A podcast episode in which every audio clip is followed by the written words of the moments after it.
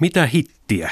Juuri kun olemme alkaneet sisäistää, että kaikkein tärkeintä on se, kuinka paljon yksittäistä kirjaa myydään, elokuvaa katsotaan, biisiä soitetaan ja ohjelmaa kuunnellaan tai katsellaan, tulee joku amerikkalainen valopää ja kertoo meille, että se alkaa olla vanhanaikaista. Siis tällainen yhteiskunta, jota tämä Wired-lehden päätoimittaja Chris Anderson kuvaa kirjassaan The Long Tail näin. Bestseller-listoihin tuijottaminen on kansallinen pakkomielle. Kulttuuristamme on tullut mahtava suosituimmuuskilpailu. Kulutamme hittejä, teemme niitä, valitsemme niitä, puhumme niistä ja seuraamme niiden nousua ja tuhoa. Joka ainoa viikonloppu on kuin hevoskilpailu lippuluukuilla ja joka torstai-ilta käydään darwinistinen kamppailu löytääksemme katsotuimman TV-ohjelman ja annamme sen siis olla olemassa seuraavankin viikon. Muutama hittikappale soi radioissa kiihtyvällä kierrolla sillä aikaa, kun viihdevaikuttajat kaikilla tämän teollisuusalan eri sektoreilla vuodettavat hikeä löytääkseen seuraavan suuren hitin. Mutta onko kehityksen kulku vääjäämätöntä?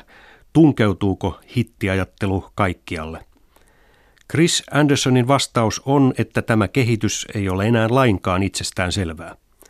Itse asiassa hittikulttuuri on jo hyvää vauhtia murenemassa – Tilalle on tulossa Nietzsche-kulttuuri. Erilaiset syventävät elämäntehtävät ja maut pääsevät esiin. Tätä suuntausta ilmentää se, että perinteinen massamedia on puristuksessa, TV-ohjelmien yleisö pirstoutuu, sanomalehdet ja radio siirtyvät vähitellen yhä enemmän nettiin. Wired-lehti on jo vuosia ollut yksi internetmaailman ikoneista. Niinpä Chris Anderson kehitteli tämänkin uuden teoriansa, jota siis kutsuu nimellä The Long Tail, eli pitkä häntä, ensin lehdessään. Hän kirjoitti aiheesta laajan artikkelin ja kävi sitten vilkasta keskustelua omassa blogissaan tuhansien lukijoidensa kanssa, ennen kuin ryhtyi omien avustajansa kanssa tekemään tätä nyt hiljattain ilmestynyttä uutta kirjaansa, jonka muuten itsekin tilasin netin kautta Atlantin takaa. Amerikkalaiset ovat mestareita siinä, kuinka iso asia lyhennetään iskusanaksi. Tällä kertaa siis vuorossa on pitkä häntä. Hitit ovat alkaneet haukkoa henkeään, ne määräävät entistä vähemmän. Numero ykkönen on silti edelleen numero ykkönen, mutta sen jälkeen tulevat eivät ole enää sitä, mitä ne ennen olivat. Esimerkiksi useimmat top 50 albumilistoilla olevat kaikkien aikojen kappaleet on levytetty 1970- ja 80-luvuilla, eikä yksikään niistä ole enää viimeisen viiden vuoden ajalta.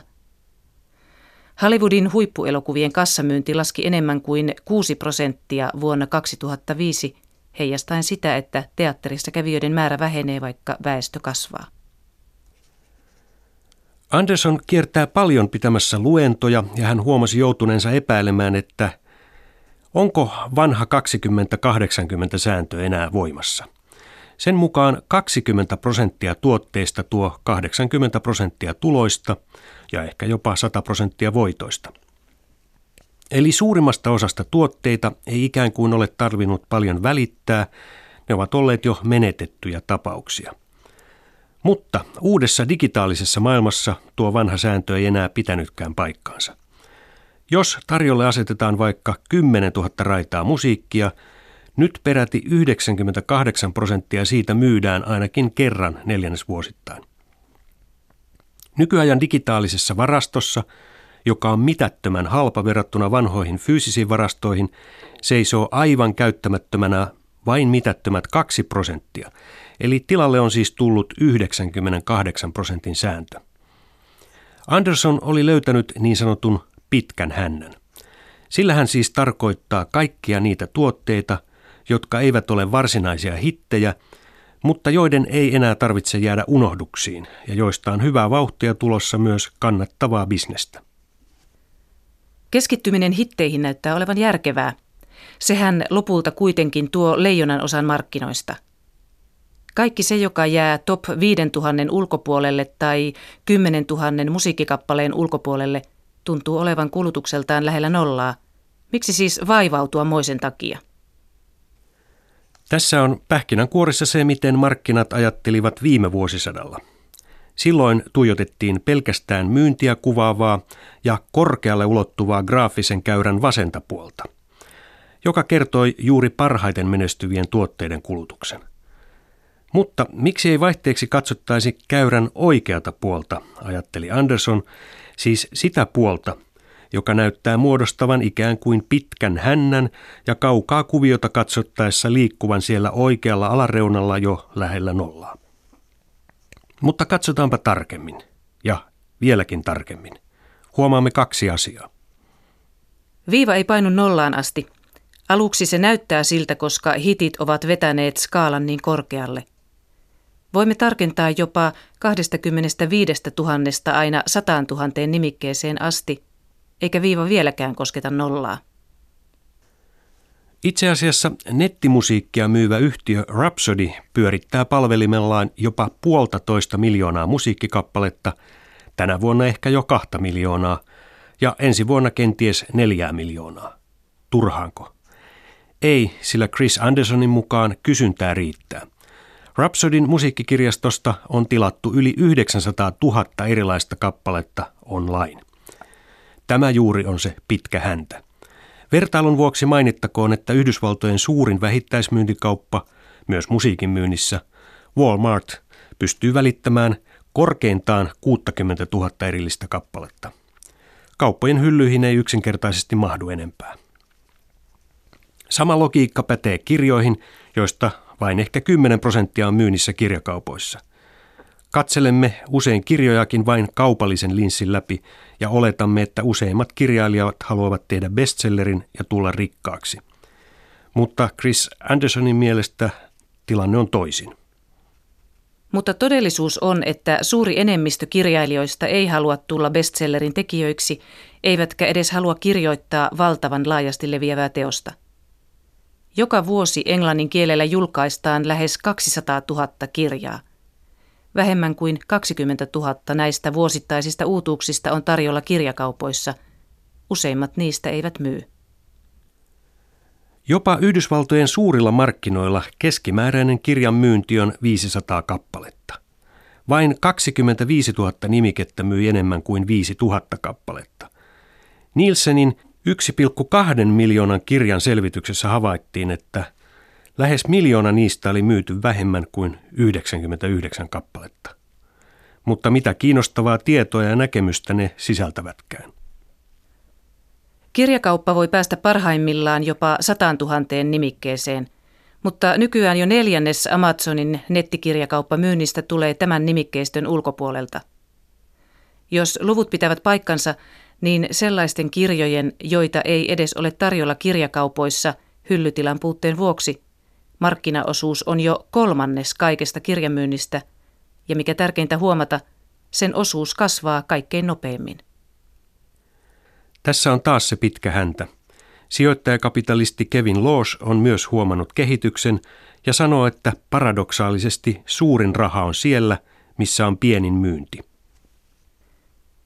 Yli 99 prosenttia olemassa olevista musiikkialbumeista ei ole saatavissa Walmartissa – Yli 200 000 elokuvasta, TV-showsta, dokumenteista ja muista videoista, joita on kaupallisesti tuotettu, on myynnissä ja vuokrattavissa alan suurimmassa ketjussa eli Blockbusterissa vain 3000 nimikettä, vähän yli prosentti nimikkeistä. Sama pätee kaikkiin markkinoilla oleviin myyjiin, millä tahansa alueella aina kirjoista keittiökalusteisiin. Suuri enemmistö tuotteista ei ole saatavilla marketeissa. Tänä päivänä online-myynti on jo ohittanut perinteisen katalogimyynnin, siis muistattehan se Anttilan postimyyntiluettelo täällä Suomessa, ja USAssa postimyynnin teki aikanaan menestystarinaksi Sears, jonka nimeä kantaa Chicagon korkein rakennus Sears Tower. Mutta nettimyynti on Yhdysvalloissakin vasta vaivaiset 5 prosenttia kaikesta vähittäismyynnistä. Kannattaako sen perusteella tehdä vielä suuria johtopäätöksiä? Chris Andersonin mielestä kannattaa, sillä kasvu on huima ja ennen pitkää 15 prosenttia kaikesta vähittäismyynnistä siirtyy nettiin. Google on juuri löytämässä tiensä pitkän hännän markkinointiin. Microsoft on tuomassa halpoja pelejä, joita voi ladata Xboxeihin verkosta, ja avoimen koodin hankkeet, kuten Linux ja Firefox, ovat juuri tätä pitkän hännän ohjelmointiosaamista, kun työvoima voi olla missä päin maailmaa tahansa. Toisaalta pitkän hännän ovat löytäneet myös pornokauppiat netissä, josta löytyy tarjontaa mille tahansa maulle ja perversiolle. Onko meillä edessämme mahdollisuuksien paratiisi, kuten kirjoittaja väittää? Millaista on elää Nietzsche-kulttuurissa pitkän hännän maailmassa? Eiväthän kaikki asiat voi kuitenkaan mennä digitaaliseen muotoon. Monet ennestään konkreettiset asiat voivat, siitä kirjassa on hyvä esimerkki Lego-yhtiöstä, joka on huomannut, että pelkät palikat eivät nykylapsille enää riitä. Nyt kuka tahansa kiinnostunut voi itse muokata palikoita netissä – ja käytössä on jo yli 100 000 mallia. Sen, minkä iTunes teki musiikille, Lego-tehdas tekee nyt ihmisille, jotka haluavat rakentaa, sanoo Michael McNally. Tervetuloa muovipalikoiden pitkä häntä. Olipa kerran yksi tapa saada aikaan musiikkihitti, radio. Mutta eipä ole enää. Nyt netti on kytkeytynyt mukaan niin voimakkaasti, että mitkään viimeaikaiset musiikkilanseeraukset eivät ole onnistuneet ilman sitä – ja mikä yllättävintä, esimerkiksi nuorille aikuisille naisille tarkoitettu musiikki onkin omaksuttu alle teini-ikäisten ryhmässä ja nimenomaan verkon kautta. Levyyhtiöissä ollaan ymmällään. Enää ei oikeastaan olekaan kiinnostavaa, mitkä kappaleet keikkuvat yleisillä top-listoilla, vaan paljon erikoistuneemmat alakulttuurien listat, joita verkko vilisee. Mutta internet vilisee täynnä myös roskaa – Onko pitkä häntä siis myös roskakulttuuria? Chris Anderson ottaa esimerkin hiljattain edesmenneestä svengaavan lattariviihteen taitajasta. Tito Puente on numero ykkönen hyvin pienessä niche-kategoriassa, iso kala pienessä lammessa. Heille, jotka eivät häntä tunne, hän on vain joku artisti muiden joukossa ja hänet voidaan huomiotta ohittaa. Mutta heille, jotka pitävät hänen musiikistaan, on tärkeää löytää sitä ja se voidaan tehdä – Erik Schönfeldin sanoin Nietzsche-pasterien avulla. Suodattimet ja suosittelut tehoavat parhaiten tällaisessa ympäristössä tuomalla valtavirran markkinamekanismit mikromarkkinoille. Miksi suodattimet ovat niin tärkeitä pitkän hännän toimimiseksi? Siksi, että ilman niitä pitkästä hännästä tulee pelkkää melua. Ei siis olekaan ihme, että Google on noussut 2000-luvun alussa vain muutamassa vuodessa – yhdeksi maailman arvokkaimmista brändeistä, Google on osannut olla ajan hermolla kehittäessään hakukoneitaan ja erilaisia suodattimia, joilla näille niche-markkinoille on suora pääsy. Sillä on jo useita vertikaalisia etsintäpalveluja paikallis-Googlesta akateemisiin asioihin, kartoista uutisiin, kirjoista videoihin ja niin edelleen. Kun muut suuret yhtiöt ovat lähtemässä mukaan, niin ei ole Chris Andersonin tavoin vaikea veikata, että kulttuuri on oikeasti muuttumassa. Tämän kaiken etuna on, että jos tiedät edes suunnilleen, mistä pidät ja mitä olet etsimässä, ja jos olet tarkka, mieluiten hienosti viipaloiva leikkuri kuin yleisleikkuri, saat parempia tuloksia. Ja mitä parempi tulos, sitä todennäköisempää on, että jatkat kaivamista syvempään, kauhoen pitkää häntää joka puolelta.